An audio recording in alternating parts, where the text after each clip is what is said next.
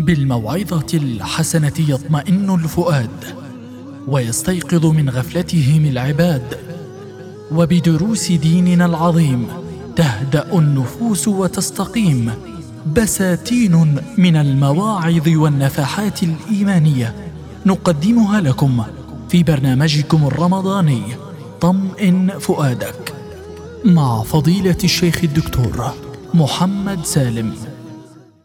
أعوذ بالله من الشيطان الرجيم. بسم الله الرحمن الرحيم. الحمد لله رب العالمين، والصلاة والسلام على سيدنا محمد وآله وصحبه ومن والاه. مستمعي الأكارم، مستمعو راديو الشباب، أسعد الله أوقاتكم بكل خير، ونسعد بلقائكم عبر هذه الموجة ضمن برنامج طمئن فؤادك، لنتحدث في هذه الحلقة في ظلال موضوع متعلق بمنهج القرآن الكريم في بيان الآداب والتوجيهات التي يجدر بالمسلم الإتيان بها عقب قيامه بالطاعات. وتأتي أهمية هذا الموضوع من خلال كون المسلم يقوم بأعمال عظيمة كثيرة طوال نهار شهر رمضان وليله، ليتبين كل منا ما عليه أمام هذه الطاعات. أيها المكرمون، إن من عظيم فضل الله تعالى على عباده أن وفقهم للقيام بطاعته، إذ يقومون بأعمال يحبها فيرفع بها درجاتهم ويدنيهم منه ويجعلهم على خير.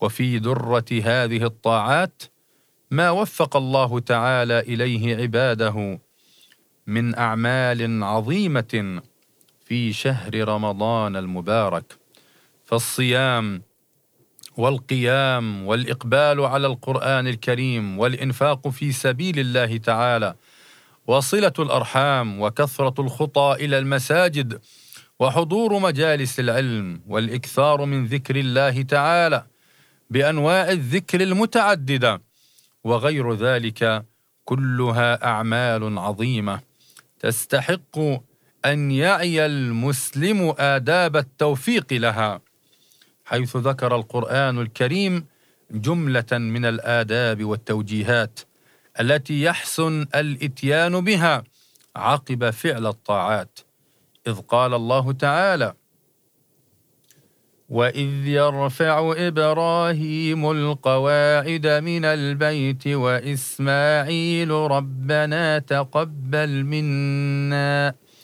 إنك أنت السميع العليم، ربنا وجعلنا مسلمين لك ومن ذريتنا أمة مسلمة لك وأرنا مناسكنا وتب علينا إنك أنت التواب الرحيم. صدق الله العظيم.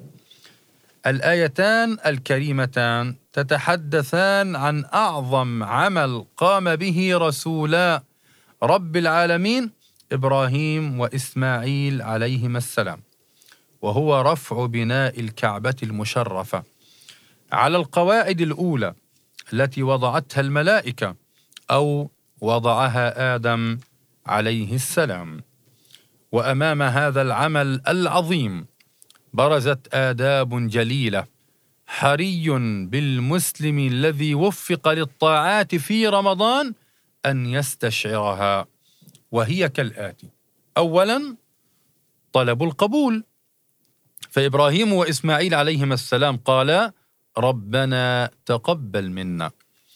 فالأمر المهم من فعل الطاعة هو قبولها من قبل الله تعالى والثواب عليها، وإلا ما فائدة عمل وإن عظم إن لم يتقبله الله تعالى. وقد أخبر الله تعالى عن ناس عملوا أعمالا عظيمة ولكنها غير مقبولة. لماذا؟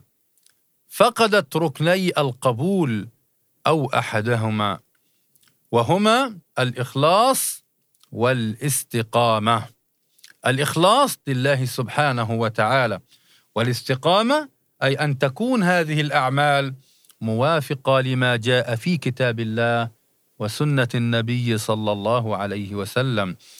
فلما فقدت الإخلاص والاستقامة أو أحدهما حق عليها قول ربنا تعالى: وقدمنا إلى ما عملوا من عمل فجعلناه هباء منثورا.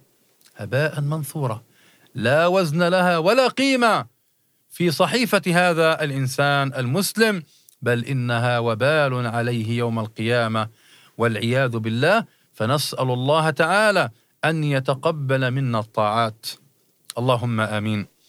ثانيا، طلب الثبات على الطاعات.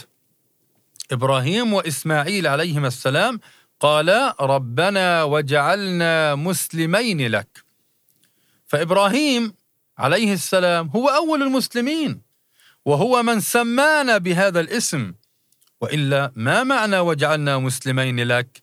المعنى أنهما دعيا الله تعالى أن يثبتهما على ما هم عليه من طاعة بتنفيذ أوامره واجتناب نواهيه، وأن تكون هذه الطاعات خالصة لله تعالى. وقال: وجعلنا مسلمين لك، أي لك وحدك يا ربنا. طاعاتنا التي نعملها بتوفيق الله خالصة لك وحدك يا ربنا، ليس لأحد سواك منها نصيب. ثالثا، الدعاء للذرية. الإنسان يريد الخير لنفسه ويريد الخير للآخرين، وأفضل من يطلب لهم الخير بعد النفس هم الوالد والوالدة والزوجة والأولاد والأقارب. ولهذا قال إبراهيم وإسماعيل عليهم السلام: ومن ذريتنا أمة مسلمة لك، أي يا ربنا اجعل من أولادنا وأسباطنا ونسلنا من يعبدونك ويثبتون على طاعتك. والدعاء لأجل الذرية ها هنا مما يتفق وفطرة الإنسان، ودفع العاطفة تجاه الآخرين، وهو من المحمود في الخير. وأفضل الخير وأتمه توحيد الله تعالى والثبات على طاعته. فحينما أردنا ذلك لأنفسنا ونسأل الله الثبات، أيضا ندعو الله أن تكون أسرنا وأن تكون ذرياتنا أن تكون على طريق التوحيد وعلى طريق طاعة الله سبحانه وتعالى، القائل: واعبد ربك حتى يأتيك اليقين. رابعا، طاعة الله على علم. فإبراهيم وإسماعيل قالا: وأرنا مناسكنا، أي علمنا كيف نقيم عباداتنا. فحري بالمرء أن يعبد الله على علم، وأن يستشعر وجوب تعلم كيفية إقامة العبادات، وأن يسعى لتحقيقه. قال الله تعالى: إنما يخشى الله من عباده العلماء.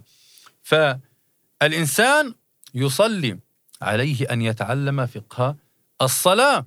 الإنسان الذي يريد أن يزكي عليه أن يتعلم فقه الزكاة. الإنسان الذي يبيع ويشتري في الأسواق وفي المحال عليه أن يتعلم فقه البيع والشراء والمعاملات. فهذا أدعى إلى أن تكون أعمالنا طاعات لله سبحانه وتعالى. خامسا، من آداب وتوجيهات التي يجب على المسلم أن يتمثلها عقب الطاعات، الاعتراف بالتقصير. نعم، قال إبراهيم وإسماعيل عليهما السلام: وتب علينا. والتوبة من المسلم واجبة من كل معصية، وتكون بتركها والندم على فعلها والعزم على عدم العودة إليها والتحلل منها إذا كانت في حق إنسان. أما التوبة من الأنبياء وتب علينا، التوبة من الأنبياء فمما عساه أن يكون قد حصل بالإتيان بخلاف الأولى، فهو ليس معصية ولكنه بخلاف الأولى في صحيح وفي أصح. في صحيح وفي أصح، في فاضل وفي أفضل. وتوبة الله تعالى هي تفضله على المرء بتيسير الهدى إليه وتثبيته على الطاعات. وفي قول نبي الله تعالى إبراهيم وإسماعيل عليه السلام هذا اعتراف بالتقصير، قال وتب علينا اعتراف بالتقصير وعدم الغرور بكثرة الطاعات وعظمها. وهذا درس مهم لنا. قال الله تعالى ولا تمنن تستكثر، أي ولا تمنن على الله تعالى بالطاعات فتستكثرها، ولا تمنن على الناس بما أسديت إليهم من النعم الدينية والدنيوية.